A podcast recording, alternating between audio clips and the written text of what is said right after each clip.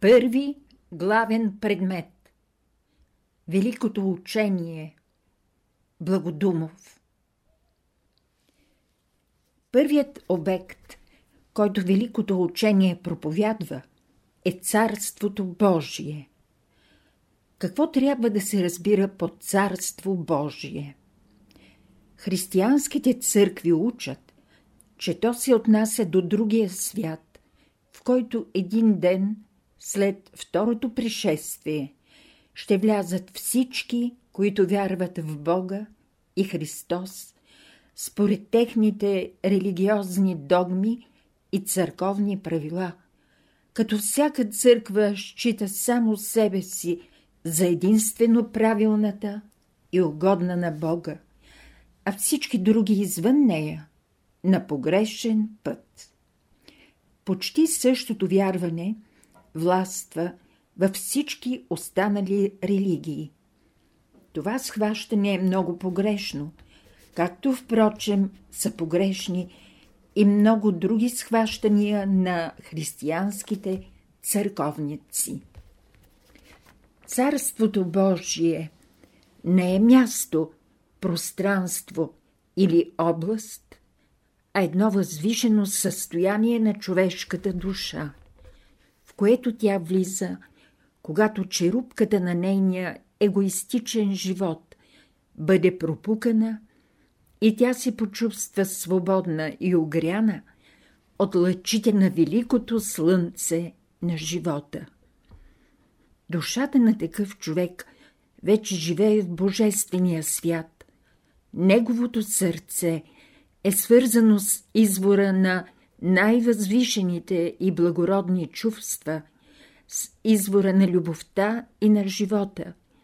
Неговият ум е свързан с извора на светлината и знанието, а неговата воля с извора на най-благородните импулси, на най-интензивния и творчески живот.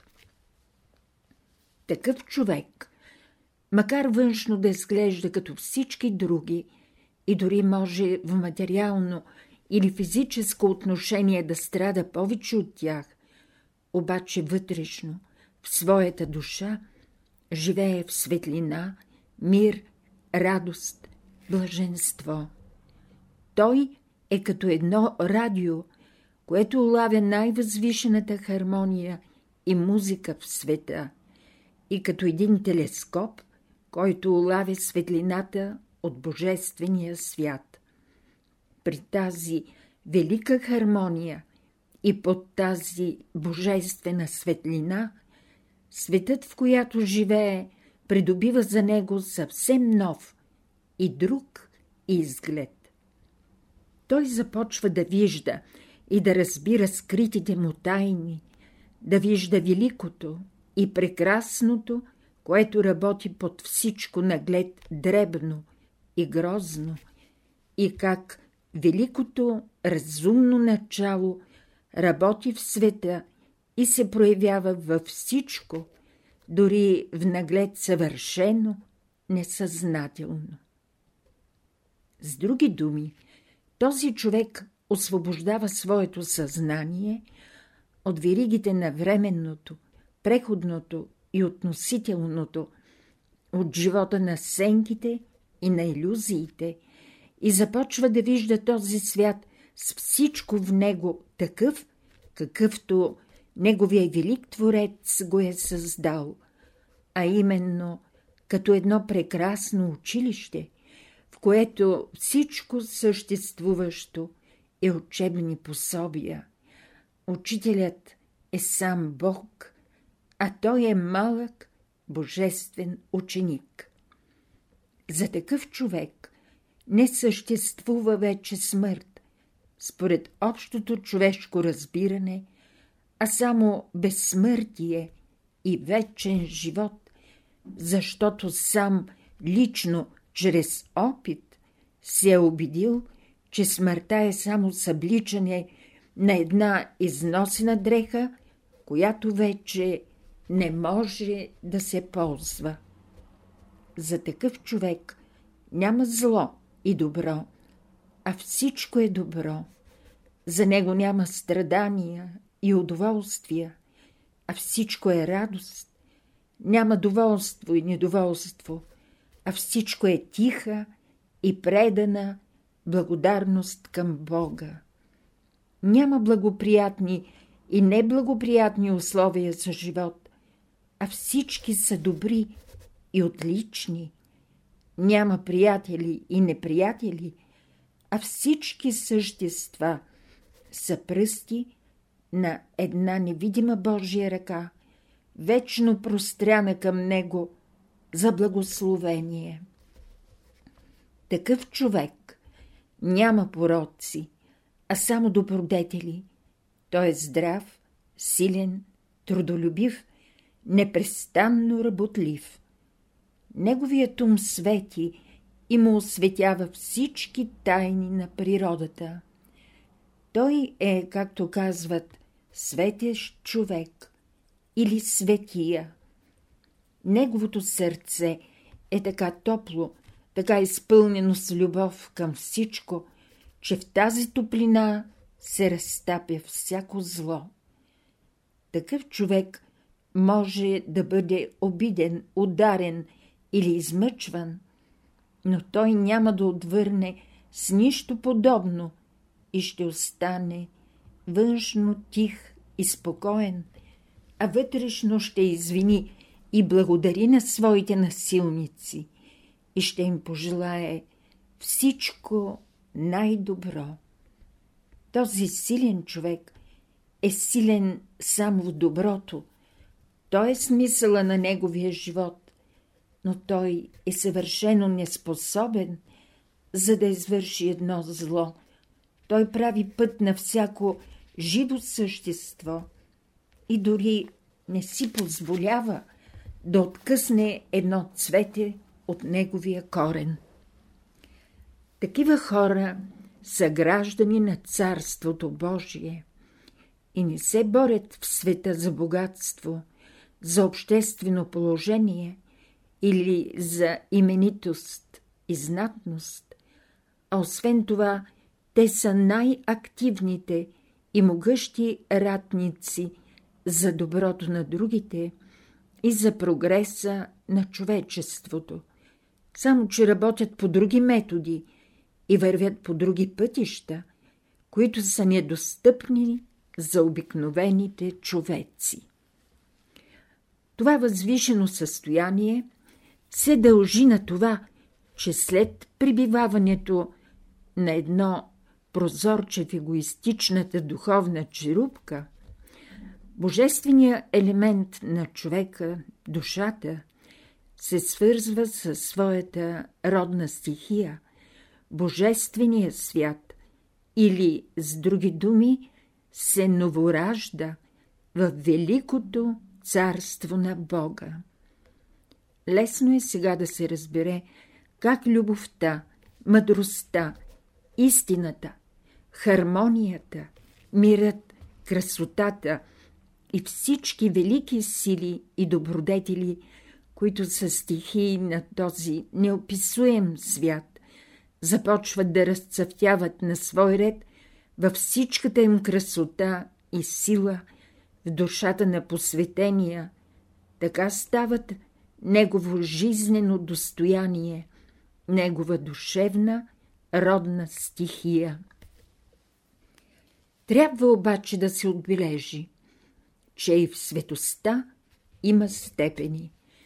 Тя започва от момента на съзнателната връзка с Божествения свят и от този начален момент расте, усъвършенства се и възлиза все по-нагоре – в продължение на цяла вечност до едни непостижими височини за никое човешко съзнание, за никакви човешки представи.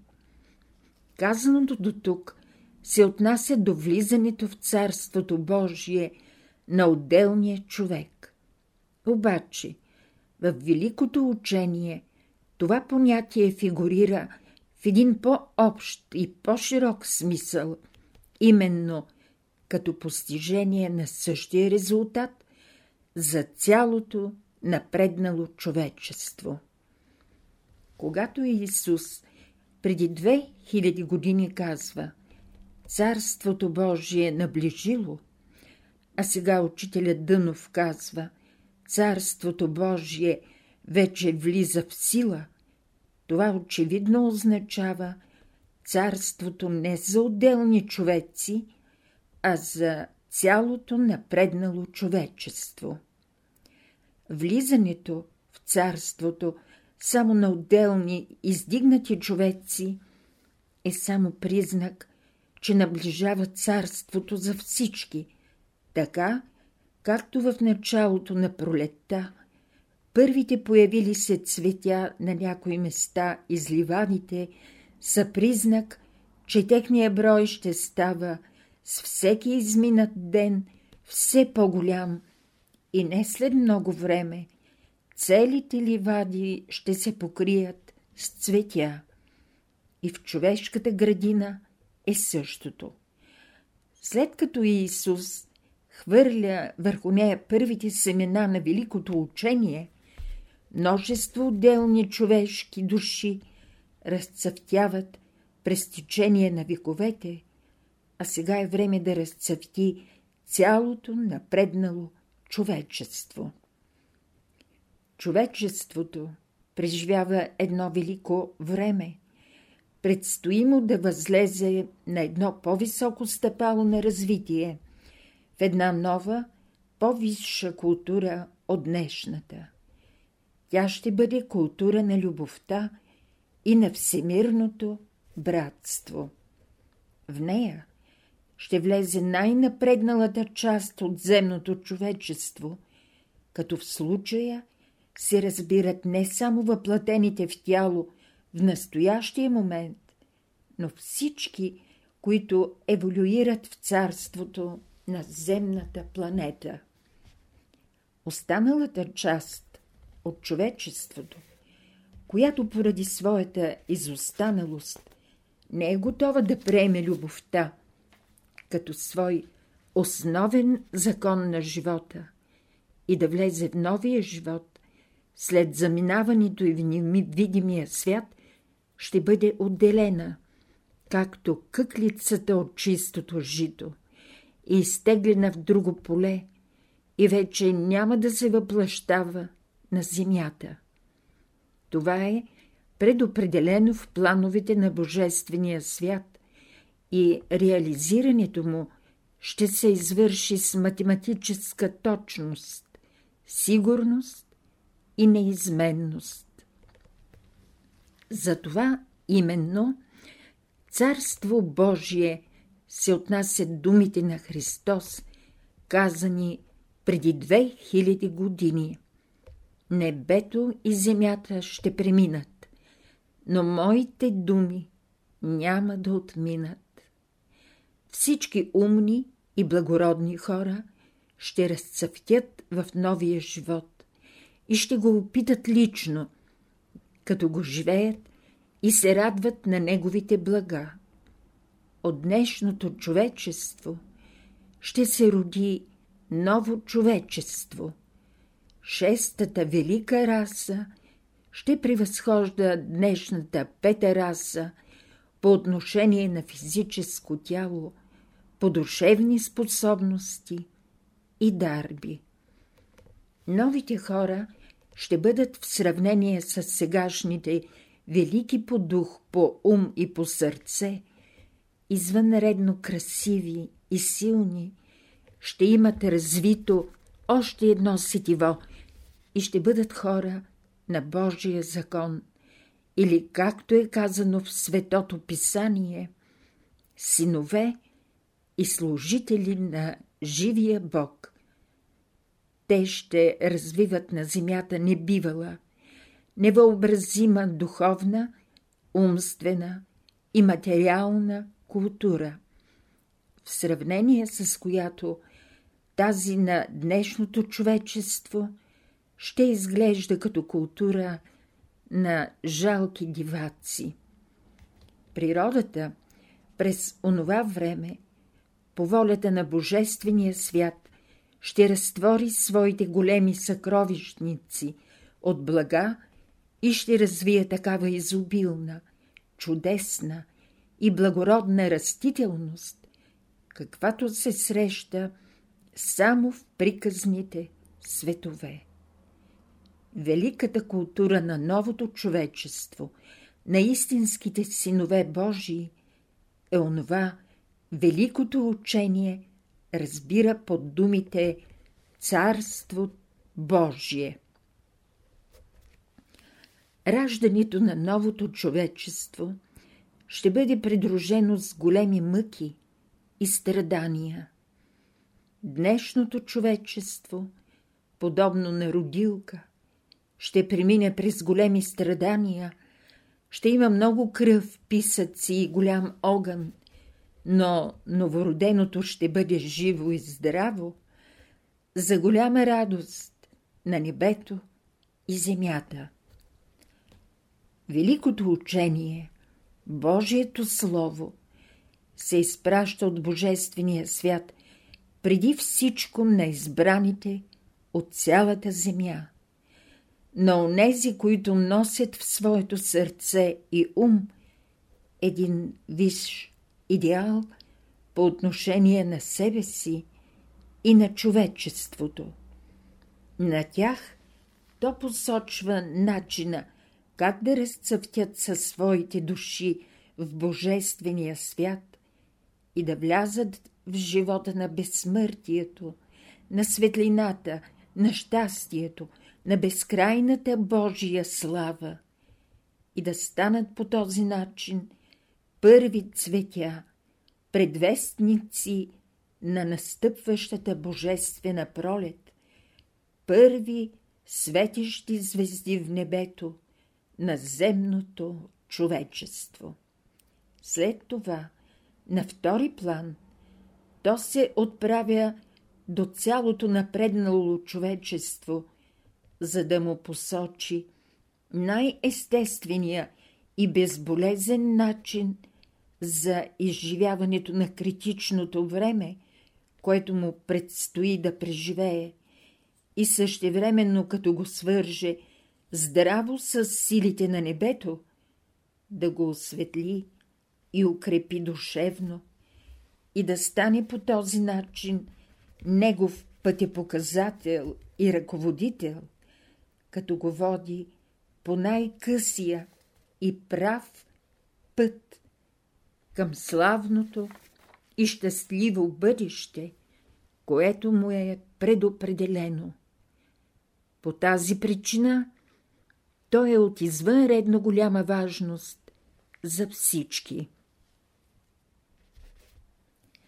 Втори главен предмет Вторият главен предмет на великото учение е пътят за Царството Божие.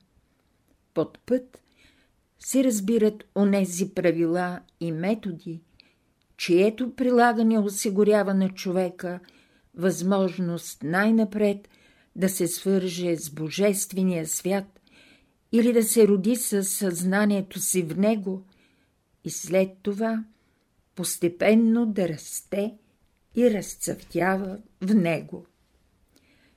Великото учение ни посочва най-сигурния, най-естествения и най-бързия път, единствено възможния при днешните условия на човечеството.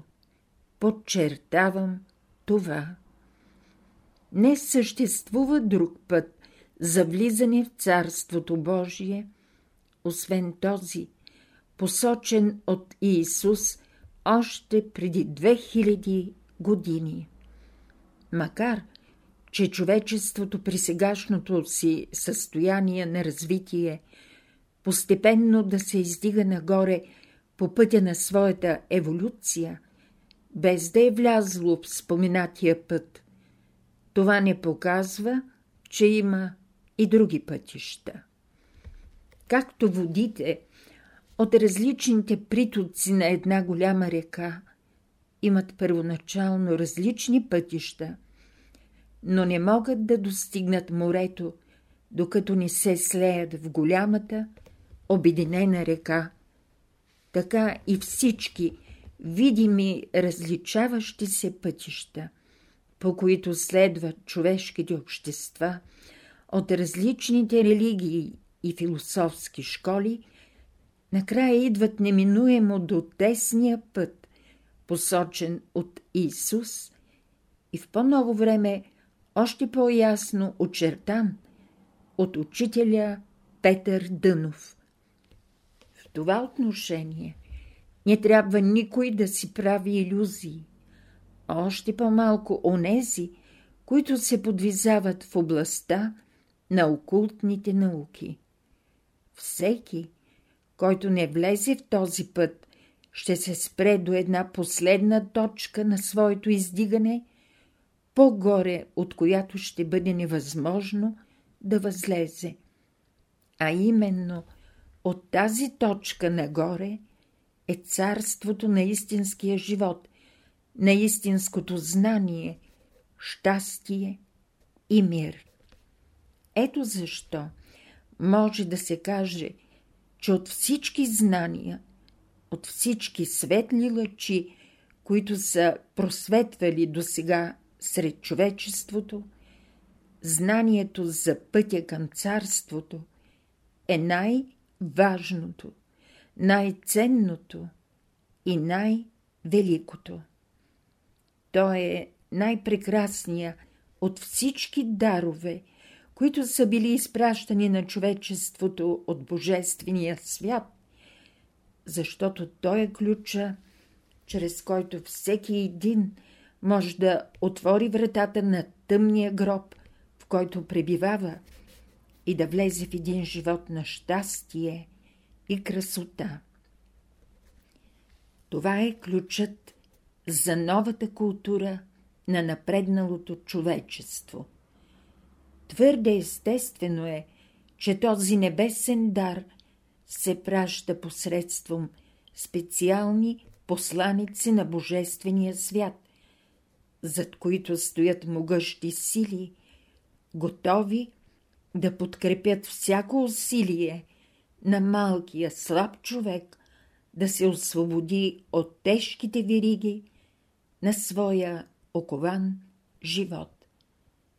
Този единствен път, който води човечеството към бъдещата велика нова култура, се изразява в новото учение с думите любов, мъдрост и истина. И трите съдържат в себе си не обикновен човешки смисъл, а един много по-виш, божествен смисъл и могат да се оприличат на трите части на един и същ ключ, този за отваряне на вратите на Царството Божие. Човечеството съхранява в дълбочината на своето духовно естество един непреодолим стремеж да върви нагоре по пътя на своето развитие. Този вътрешен стремеж е подтиквал през всички времена най-напредналите между човеците да търсят начини и методи за по-висше развитие или за приближаването към първоначалното или вечното начало на живота.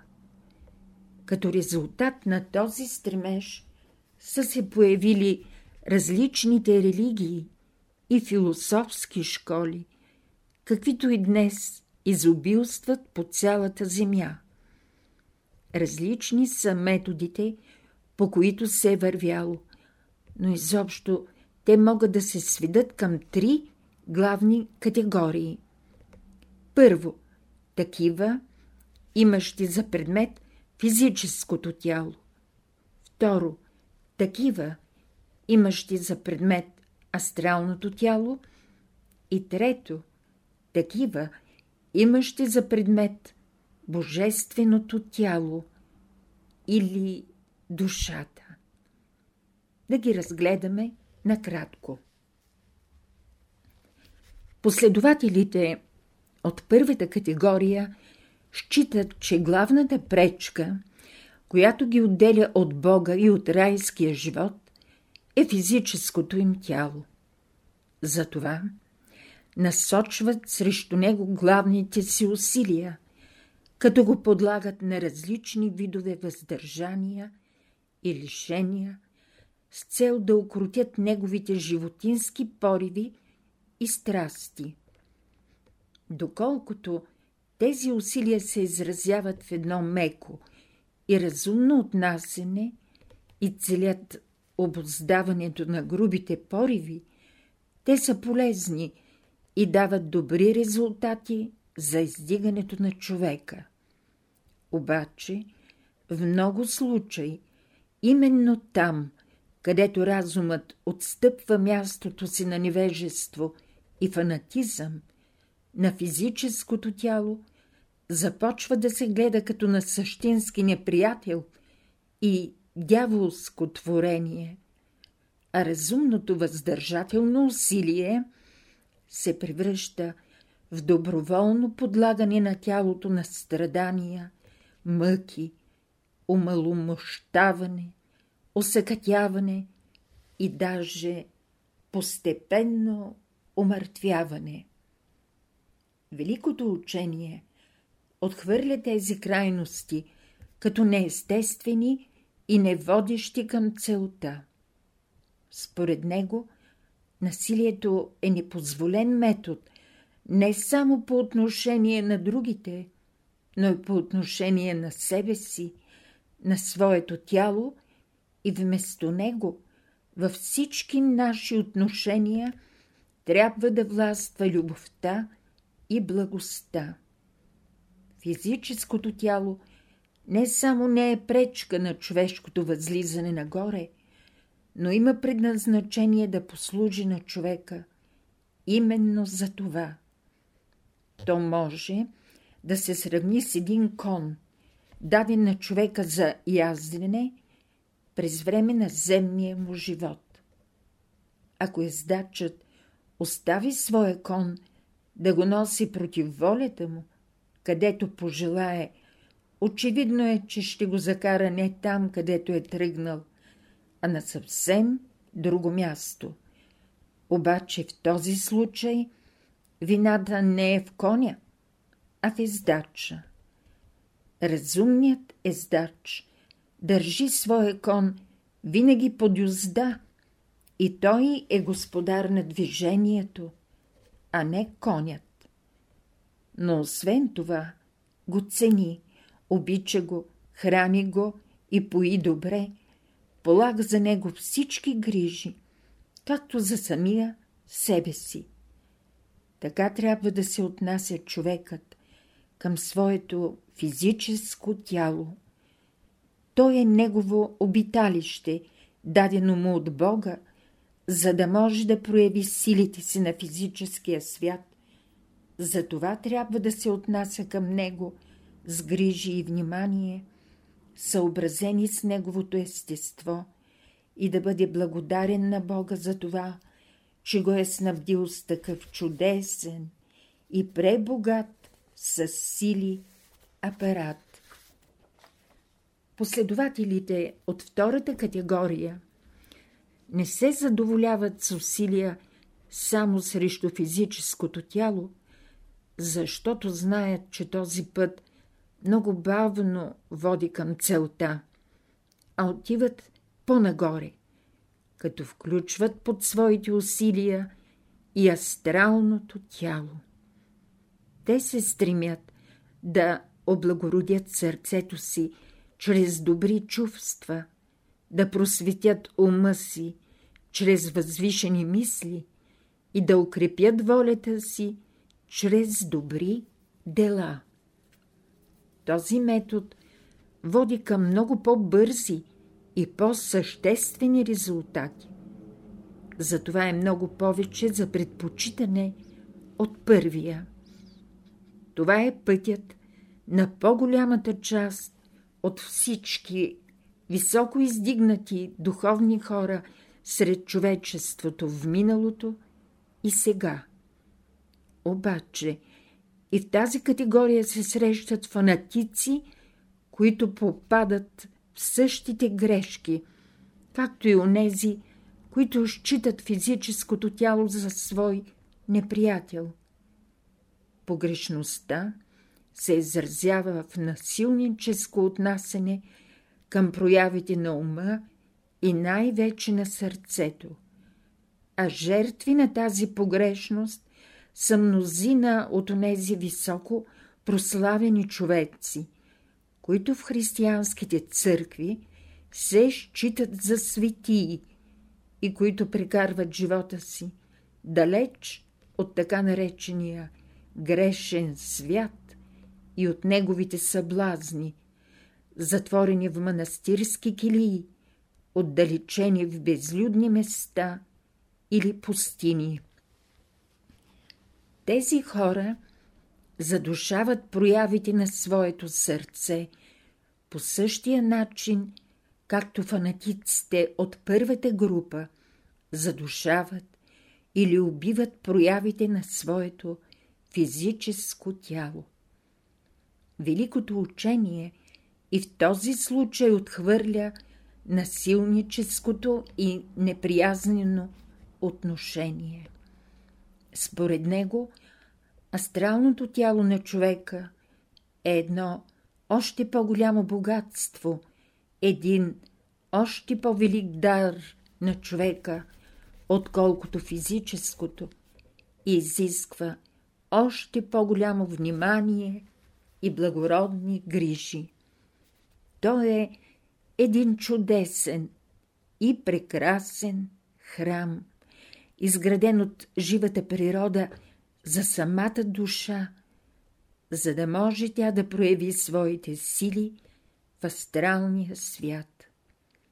Следователно, както нашият ум и сърце, така също и мислите и чувствата, които ни идват през тях, не са препятствия и неприятели на човека в неговия път нагоре, а мощни сили, които, ако се обработват с любов, знание и воля, се превръщат в криле, които възнасят душата в най-високите сфери на духовния свят. Ето защо истинските духовни герои и светии не трябва да бягат от света и от живота, а да остават посред него, колкото той да им се вижда потънал в прах, кал и нечистота. В него именно те трябва да живеят, и то като най-обикновени и смирени хора. И тук, заобиколени и блъскани от съблазни, изкушения, невежество, противоречия и всякакъв вид неприятелства, да поставят на изпитания сърцата си, умовете си, силите и волята си и да бъдат като вековни дъбове, които бурите извиват във всички страни, без да могат да ги съборят, и като светилници, които осветяват мрака на земното човечество и му помагат да намери правилния път. Последователите от третата категория отиват още по-нататък, като насочват своите усилия към божественото тяло или самата душа, висшия аз. Това е божественият метод за възлизането на човека и той носи най-бързи и ефикасни резултати. Великото учение има за свой съществен предмет именно този метод. Той е новият метод, който се дава на човечеството, най-естествения, най-бързия, най-изобилния, най-плодоносния. Според великото учение, трябва да се събуди от сън самият господар на човешкия дом, душата или висшия човек. А като се събуди той, всичко друго ще тръгне от само себе си и вред. Физическото и астралното тяло са само инструменти на Божествения Господар, Негови слуги. Изправенето на живота в един дом не може да стане, докато се цели само изправенето на слугите, а господарят прекарва в сън. Събуди ли се господарят от сън и залови ли се за работа той, ще изправят и слугите, а заедно с тях и всичко друго в целия дом.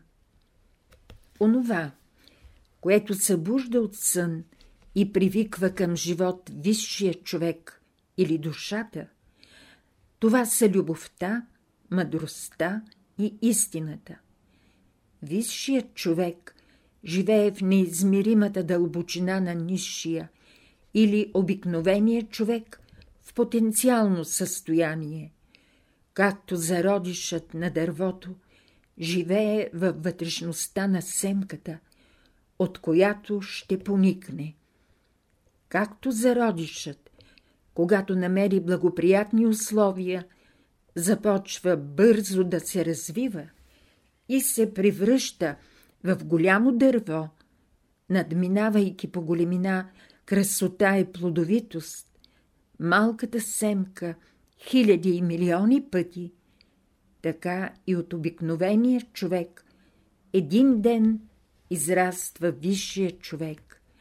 От обикновеното съзнание се ражда свръхсъзнанието – което расте и се развива по красота и сила до безкрайност.